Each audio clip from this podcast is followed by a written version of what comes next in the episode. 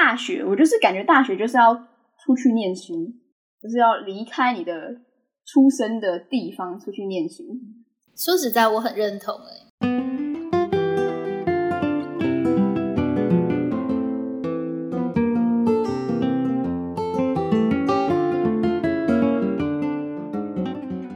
就是我说我看到这个故事，我之前也有看到过，我就回头找那本书回来看。我觉得那连结的过程，你记得起来那个连结的过程，这个好重要，还蛮好玩的，这个好重要。我觉得跟大家讨论的不是明确的答案，国文课要给你的是思辨能力，就是对于 3C 的接触其实是相对其他同龄孩子是比较晚的，应该说是被控管的时间比较长。国中的时候同学来问我 FB 跟 LINE 的时候，我就说哦我没有超震惊的看着我的，我说这个没有很正常吧，他说哪有，那个时候应该有手机吧，我说我没有啊。透过申请入学的管道应该是最大宗的一个管道，对，进到自己的大学。不过我觉得其实这个管道也是最完整，是自己选择然后自己去争取的这样子的一个概念，然后最可以表现一个人真实的样子的管道。我面试的那7分钟就一直在问那个性别工作坊的问题，我就觉得我80%都没有用到我准备超久的问题都没有用到，完全被那个抢了版面这样。不用把东西看那么死，这也还蛮聪明的。不是说你一定上了心理系你就会当心理师，这样也不是这样的，也不见得你上了护理系你一定就会当护理师，对吧？也不一定是这样。对，而且我要去学开车我超认真，我要学开车。对啊，你看你做这个准备才有必要性，对不对？如果你在台北你就没有这个动力，在台北时候我就不会学开车了。对啊，其实一定程度离开家这一件事情本身就是很大的学习跟成长。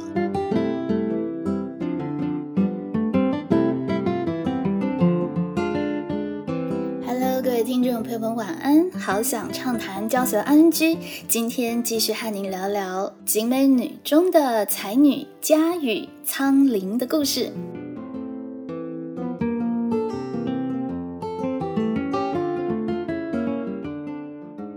苍灵今年高三，18岁，9月之后马上就要成为高雄医学大学护理系的学生了。18岁的孩子其实已经很大了哟，如果不是有机会可以坐下来非常对等而自在的聊聊，我们几乎忘记了他们已经是准备好的大人，无论对于学习或者是未来都已经有自己的想法咯。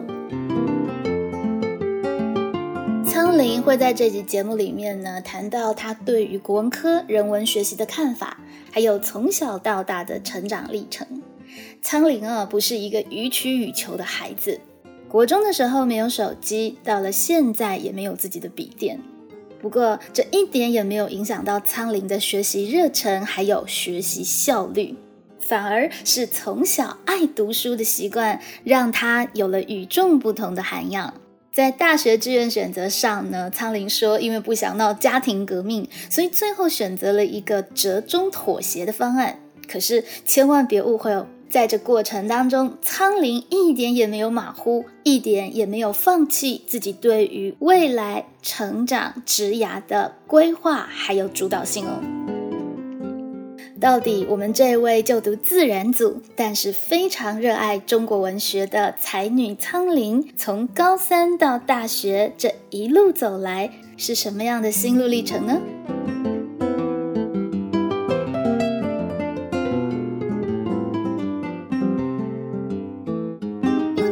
其实它的本质也是一个国文课，你觉得它跟我们在国文课读文言文有什么样的不一样？我觉得我们平时在上国文课的时候，我们的有个部分我觉得比较少，就是人文思辨，就是让学生自己动脑的部分比较少，就觉得没有发挥到整篇文章的精髓跟发挥文章本身的比较精彩内容。因为其实有些文章它精彩内容不是在它这个故事怎么发展，这个故事是什么？其实它背后衍生出来的一些症结的问题，就一些可能完全不会这一辈子都不会有答案的问题，那才是最有趣的哲思理论。就是乱聊畅谈其实反而是课程应该最精华的部分。对，就是感觉我们平常的国文课比较偏向是在比较表层的地方的思考，没有深究。我觉得国文课最有趣的应该是这个讨论的部分，就老师可能就比如说我们在讲鱼腐的时候，老师可能会跟你说屈原跟鱼腐个别代表了 哪一家的思考面，但他不会跟你讲哪一家的思考面在这个时候哪一个家的思考面比较好，或是哪一家的思考面你认为是比较好的选择。对，我觉得应该要讨论的不是明确的答案，国文课要给你的是思辨能力。你可以去听我那个有一集在谈混合题，其实里面就有谈到鱼腐的辩证，就是关于苍狼之水的辩证。然后之后我可以贴2个文章给你，就是学姐就之前学姐写的关于鱼腐的一些讨论。就其实在框不住的国文课里面，就是因为鱼腐这个故事以及课堂讨论，同学们其实就可以产出还蛮有意思的文章，就我们真的站在鱼腐的处境去体会它的状态，然后去问鱼腐是谁。其实它连结的其实就是可以有一些蛮细腻的创作，蛮有意思。那另外一篇是兰亭集序，它算是补充文学吗？对，我觉得兰亭集序有点被就是老师讲的有点太过于直白，就是明确了。怎么说？他有一句是故知一死生为虚诞，然后其蓬商为妄作。老师就很明确把它解释为他站在比较道家的反对立场讲，那我觉得这其实有点不对，因为其实你从王羲之其他写这篇文章的时候，他其实就有点像在探讨他自己人生的意义在是什么，然后探讨人生的意义是什么的，其实道家很常出现探讨你的人生的意义，然后这场人生是不是到底是不是一场梦，这种庄周梦蝶这种内容很常出现在道家。就想说不对啊，这个写作文章的内容根本就不是儒家会写的东西啊。应该是说王羲之的时代本来就是一个儒道融合的时代，对，而当时那种生死的处境本来就会让人对于生命存在感很有感受，而这个问题关于在天地之间怎么生死，其实这个本来是道家思考的议题，那只不过是他在这个地方他有一个面向做的结论，会是觉得但是人是没有办法忘情的，没有办法像庄子那样子的这么的修养高段，然后就是真的是超脱，他甚至有可能是对，甚至你可以把它理解成他是觉得哇这个庄子太高了，一般人根本做不到。对，觉得他讲的蛮有道理的，但我觉得他没办法很就是那时候就觉得他不能解释为王羲之不喜欢道家这件事，就觉得这样解释有点太过于刻板。没错，我们不见得要把它断然而分。对，没错，就是有点像那样。很感人耶，感觉你有认真看中这些文言。对啊，因为我那时候听老师上课的时候，心里很气。哦，天哪，怎么可以这样讲？这两篇很精彩，有空我们可以再聊。这两篇我也很喜欢，然后也都会聊蛮多。兰亭集序变成不是那个必选，我真的觉得很难过。对啊，我觉得他写的蛮不错的。对啊，这篇其实真的是非常可以启动同学去思考比较高深的解释。对啊，太好了，他在21世纪有知音，让我觉得很欣慰。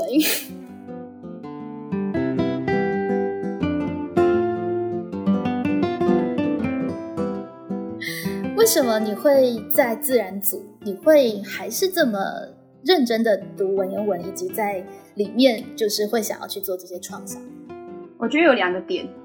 一个点是我从小的启蒙的书影响我很深，另外一个点是家庭因素。我先讲一本我启蒙我的书好了，那本书的作者是希顿，然后他是美国童军的创办人，然后他是一位画家，然后他的文章内容都是用自然生物的笔触去写的，他如何观察生物，然后他跟生物的互动，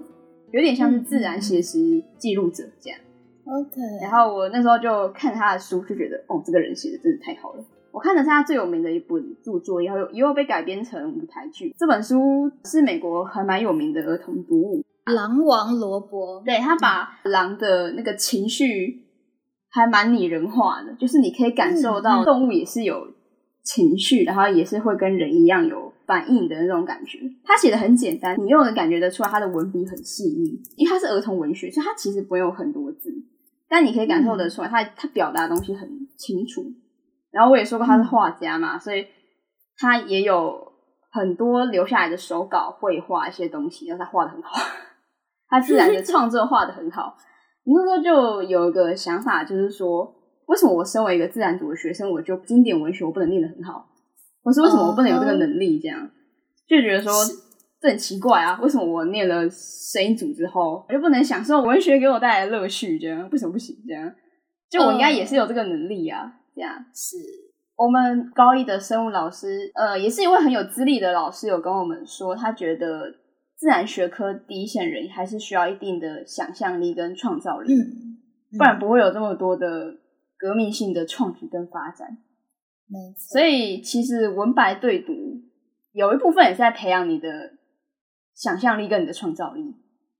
就你去看别人创造了什么，其实有时候会影响到你自己的思考，就你觉得你可以发展到什么状况，这样。所以那个时候其实听到的时候就觉得哦，还蛮有道理的。那时候就觉得说多种面向的学习其实都有一定的共同的地方。真的有的时候不要设限为就是说哦，我是自然组的，我是社会组的时候，让自己就可以更用开放的心去接受各种东西，你其实就可以比较完整一点，就是不要设限。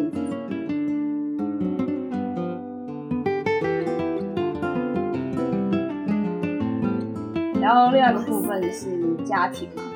因为我爸妈都是很喜欢看书的人，他们也有意识无意识的就培养小孩去看书。然后我小时候最喜欢做一件事就是看儿童杂志，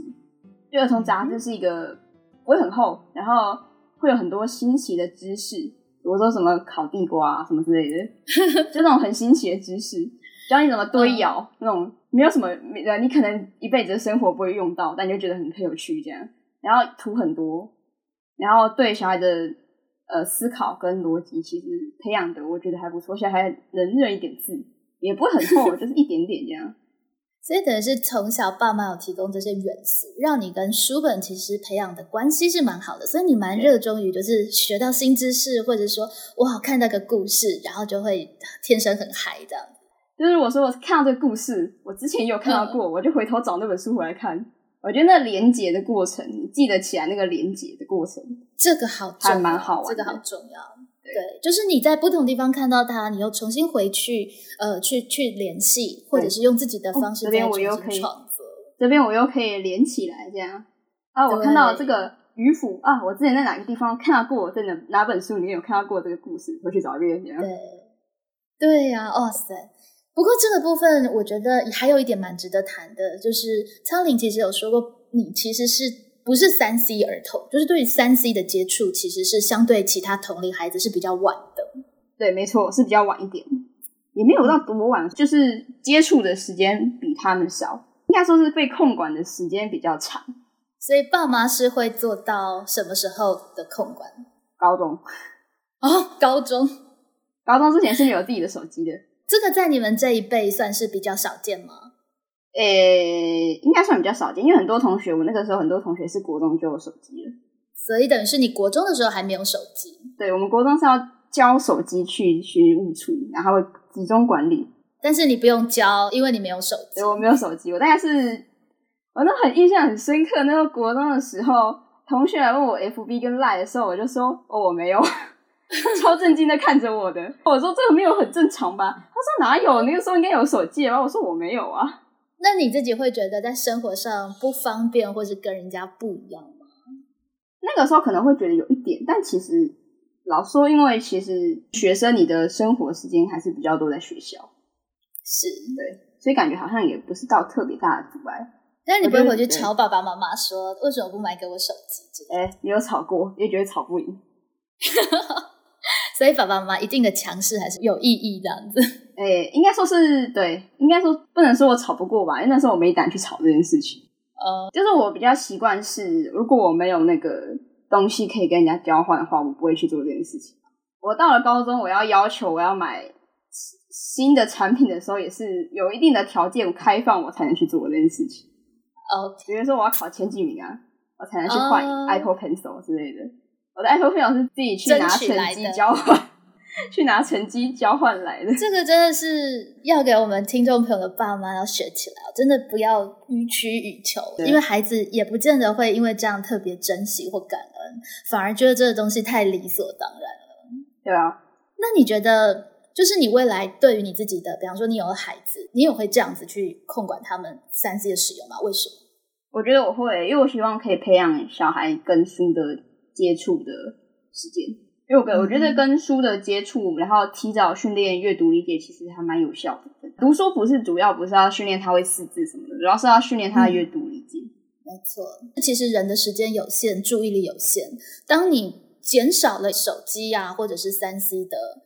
诱惑的时候，你自然而然就会比较有空余的时间去读书嘛。对，否则的话比较起来手机当然比较好玩，你就会被拉扯。而且那时候如果小孩子比较在手机这么大的诱惑力之前先接触到书的话，因为书的、你把书跟手机放在同个平面，小孩一定会他就学手机。所以如果说你先断开手机然后选书的话，如果他可以在书里面找到自己的兴趣跟内容的话，是我觉得是一个比较好的、因为书可以给的知识量比手机的，对于手机的使用来讲真的太多了。对，它才有个系统。对，而且我的国中国文老师有跟我说，因为我那时候国中的作文是我们班写的最好的人、他觉得是因为我常常在看，就是我看书看多的关系，我有很多例子可以写，我有很多内容跟延伸可以想得到、然后我的文笔也会因为书，我看过的书然后我会去学，也会因为这样比较好。对，这真的是静怡如染。其实包括大人都要有一定程度的自我警惕，其实我自己也是。你没事的零碎时间，我现在会有意识的提醒自己不要拿手机乱滑，你宁可拿电子书来看。现在电子书因为比较方便嘛，就是那个媒材比较方便，你真的宁可就是去好好的读电子书，然后让自己可以静下心来。否则其实手机看起来好像是在消遣，可其实心里真的连大人都会是越滑越烦躁的、这是我自己也还蛮有感的一件事情。可是当你真的就是很累的时候，没有一个理性意识去控管的时候，其实连大人真的都会觉得那就滑一下嘛，反正时间就只有一点点。我觉得大人对小孩的培养也蛮重要，因为我爸妈就是对书的管理，就是书的购买前，就是如果小孩想要就没有上限 OK， 不要超过真的很贵这样就可以。我们家以前书局比较近的时候，大概每周就会去书局一次，就翻自己喜欢的书。对，只要是喜欢的书，不管是儿童读物或是你想再看更进阶的书，想再看百科全书什么东西的都是可以那个。然后我们的生日礼物，然后以前国小的成绩礼物都是书你就是达到一个成绩你就可以买多少本书这样。 OK， 它变成是你们的那个资本，奖励资本，随便奖励制。哇，太好了，这个可以提供给爸妈们参考。而且我爸妈其实是也很喜欢看书的人，就你会看他们走在家里走一半就会拿着一本书在那边看这样。对，这个氛围其实有形塑出来，真的其实就会形塑出一个你有时候很难去讲到底哪里不同，可是其实真的在思考或者是做起报告啊等等，就自然而然会觉得那个涵养的素质是不太一样的。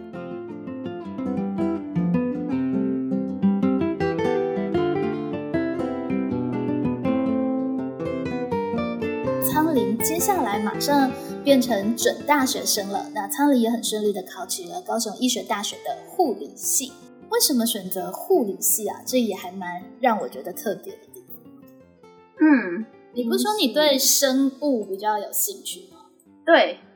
应该说这是一个平衡跟妥协的过程。怎么说？那个时候我其实是想念心理系我妥协了，就是因为我爸妈很担心我念心理系或者未来父母都会担心你未来工作可能没出路啊什么东西的。而且因为如果说是我妈那时候她也有帮我，不帮我啦，就是她有自己去查，如果我要念我要谘商或是我要当临床心理师，我其实要念到研究所的，我要研究所毕业才能考取。没错，所以然后因为他们自己以前也有念过心理相关的一些选修之类的东西，大学的时候嘛。所以他们那个时候有跟我说心理系其实很难读，他们就有点担心我啦。然后之后又听到亲戚说护理系是一个不错的选择，尤其是如果我有兴趣的话是一个不错的出发点。因为其实护理系它是一个比较早的科系，它的广度就延伸的内容其实很广，我觉得有点像医师之后要选择你要去哪一个类别，有点像那样，就是你对医疗护理这个部分就可以比较全面的了解，对，你就可以就从第一线就去了解一些更多的事情，这我就觉得我可以接受。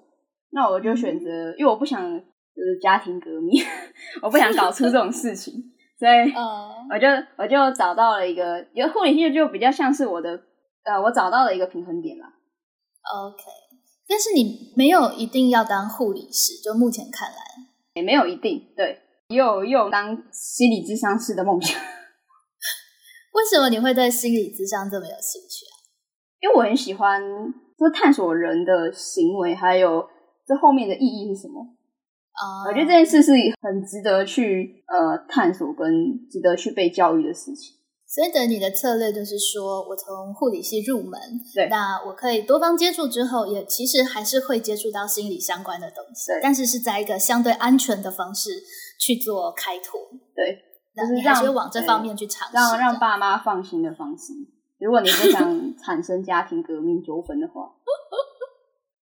OK， 而且因为你就到了医学大学嘛，那里面其实就是都是医学的领域嘛，所以等于是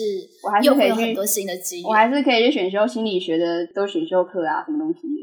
不用把东西看那么死，这也还蛮聪明的不是说你一定上了心理系你就会当心理师，这样也不是这样的、啊、也不见得你上了护理系你一定就会当护理师，对吧、啊？也不一定是这样。对哦，那个时候我其实还有做一件事情，就是我有去真的去问了一位真正现在在当心理咨商师的工作人员，我学姐的母亲刚好就是心理咨商师，那时候就特别去打电话去问了一下，去问了一下，对，就是他也是跟我讲一样的观点嘛，他说如果说我不想产生家庭革命的话是可以去选，因为他其实说心理系其实是也是延伸很广的课程，可能也是很多的课程，它其实很多面向都会讨论得到，也会讨论到一些可能病患心理学啊什么东西，但其实护理系有时候我会讨论得到，所以他说如果是念护理系的话也是没有问题的，就等于是他们是有交集的就对了。 对，他说如果是有交集的科系，他觉得在念心理学研究所的时候都是没什么问题，没有什么问题。但他是说如果说我有真的很有兴趣的话，他说我先去累积一些经验也不错，他就说我大三大四的时候可以先去累积一点培训的经验，这样他有推荐我一些培训的课程，想说哇你想多远了，像张老师啊什么的，对对对，我那时候就想说我已经想多远了。哎、欸，真的我觉得其实蛮值得去的，因为我有受过张老师的培训哦。对，那对于我教学其实我觉得帮助蛮大的，那他就是比较实务的部分，我那时候就是有被推荐张老师的那个心理课程。对对对，我觉得其实如果说你真的担心或是什么的，如果你说你附近有真的有在做这个职业的人，可以去问一下。对，你蛮会自己找门路的，不太令人担心。我有跟父母讨论，真的有去跟心理师问过这样。OK， 所以就是等于是找一个比较相对稳健的方式去走自己未来的职业这样子。对。但是你在学校方面就选择了一个跨度蛮大的，在高雄的医学院。对啊，高雄的医学大学。对，高雄医学大学这个选择又是怎么抉择的呢？除了成绩的部分外，这个选择其实蛮跟我爸妈背道而驰的，因为他们希望小孩留在台北嘛因为我是女生，又要家庭革命了。对，没有，这个还好啦，这个反而不是那么严重。就是因为我爸妈也知道高雄那一所医学大学是一间很好的学校。对啊， 对，这其实不会遇到什么家庭革命，只是他们不放心我出去念书而已。是，那你为什么做这样的选择？就是感觉我是时候要出去自己探索了，是真的要离家的那一种。而且因为我觉得大学，我就是感觉大学就是要出去念书，就是要离开你的出生的地方出去念书。说实在我很认同，我也这么觉得，因为我爸妈也是离乡背景去念书的，我们家的小孩都是离乡背景去念书，不管是我亲戚啊什么的，所以我就觉得这件事是一件我应该出去做的事。而且因为我哥哥也是，最主要的原因是我哥哥的例子提醒了我应该出去念书。对，哥哥到哪里去啊？哥哥到台南。哦，那你们反而有的照应啊，都在南部。对，所以我爸妈其实也不用那么担心，因为我哥哥也是到了外地念书之后，他的整个发展又更不一样了。我就觉得这是一个很好的尝试，就看我哥哥的例子，我又知道这是一个很不错的尝试，所以我那时候就萌生了一个我要去外地念书这样的一个很热烈的想法，我一定要去外地念书，这样很勇敢。台北的孩子其实真的有时候缺乏这个动力，因为你们就已经在首善之都了，可是其实一定程度离开家这一件事情本身就是很大的学习跟成长。对，而且我要去学开车。我超认真，我要学开车。对啊，你看你做这个准备才有必要性，对不对？如果你在台北你就没有这个动力了，在台北的时候我就不会学开车了。对啊，对啊，马上就有了新的那个学习的那个空间就打开了。 啊，有一个想法是我想尝试去住宿舍这样，因为在台北这也很重要，念书我就不会去住宿舍，那种室友的关系跟感觉，对，那又是一种不同的，对，不同的感受跟经验，没错。而且这样，我国中、高中、大学都有一个不同的生命历程的感觉，这样还蛮有趣的，就很丰富，对，就很丰富。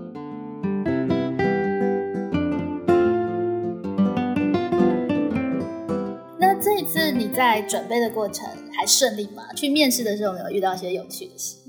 我觉得我准备了 80% 都没用到。所以你面试的时候不用那么紧张啦。没有啦，我觉得是要看你的科系的，他们科系挑选的学生是怎么样的。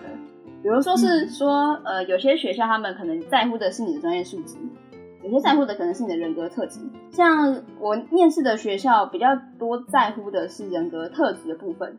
因为护理其实很需要是有人文的质感，心理素质。对，所以那个时候去面试的时候我们就会知道要准备哪个方向，然后如果你不知道要准备哪个方向，你可以去看我们学姐或是以前人留下来的资料，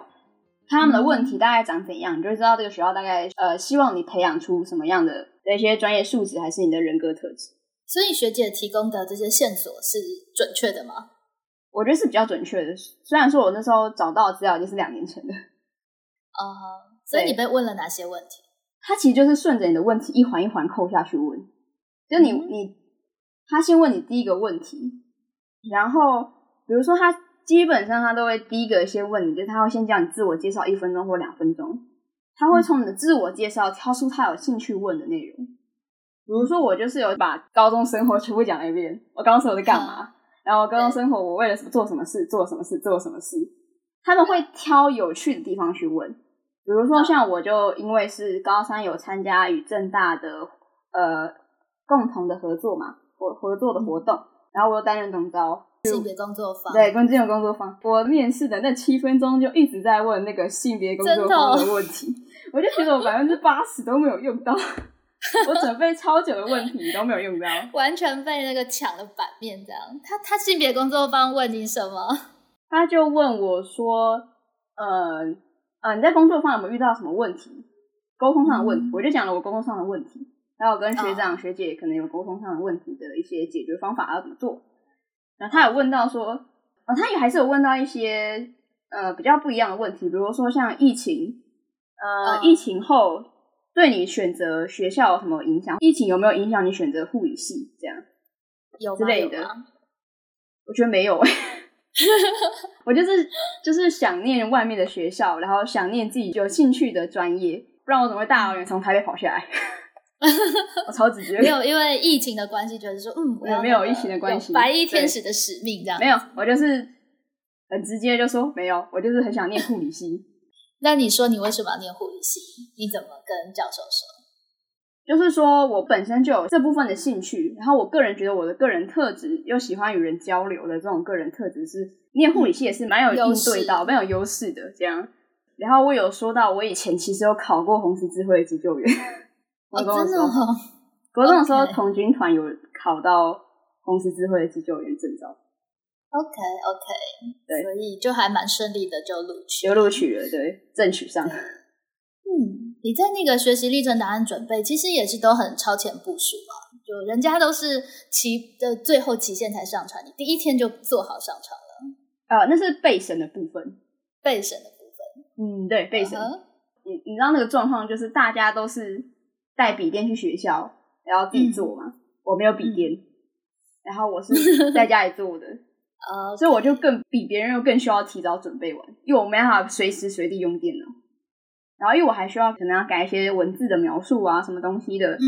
又需要去做一些内容上的调整的话，又需要花更多时间这样。我记得我那时候最后一版好像改到第11版吧，不断的优化这样，但我还是比别人早上传，虽然说改到第11版，但我还是比别人早上传，就第一天他开了我就上传这样。对，你要早一点把东西先做出个雏形，你才有后面那个不断一直修的时间，那你的作品其实才有办法真的做到一个自己比较满意的状态。他开大概是5月初嘛，我大概4月中就写完了。对，这蛮厉害的，就是在还没有期限到的时候，你会积极想做事。你有研究过为什么吗？就不是用恐惧来让自己做事的。对啊，就是用你有兴趣，就是觉得这件事是有可能性，有趣有可能性，我觉得这件事非常有未来有发展性的这种热情去做的。对对，然后在备审资料比较书面资料体系做完之后，我就开始准备面试的。为了面试我又开了一个 Notion 的页面，然后就是收集那个学校的资料、课表、行程跟他们教育的那个的课纲，全部都把它挤在一起，扎开来准备这样子。对，然后面试的问题啊什么都打一打这样，有发现自己准备80%都没有用。可是你在准备的过程其实就是不断训练自己思绪流畅嘛。对，然后让自己觉得很有信心。而且在整个准备这个东西的同时，我们性别工作坊的工作我没有停下来。对啊，所以也其实没有那么闲啦，高三还是有很多事要做。没有，只要你有心，高三还是很多事可以做的。对，可是其实你们已经比以前的高三学姐其实真的多了很多空间，因为以前备审都是私下做的，你们是完全上课时间给你们做。以前学姐上课是还有新的进度在跑的，国文课跟英文课还是有新的课文要上的。对啊，确实你们的作品应该要比学长姐们好，这是应该的，因为你们真的有比较多的时间去准备。对，是没错。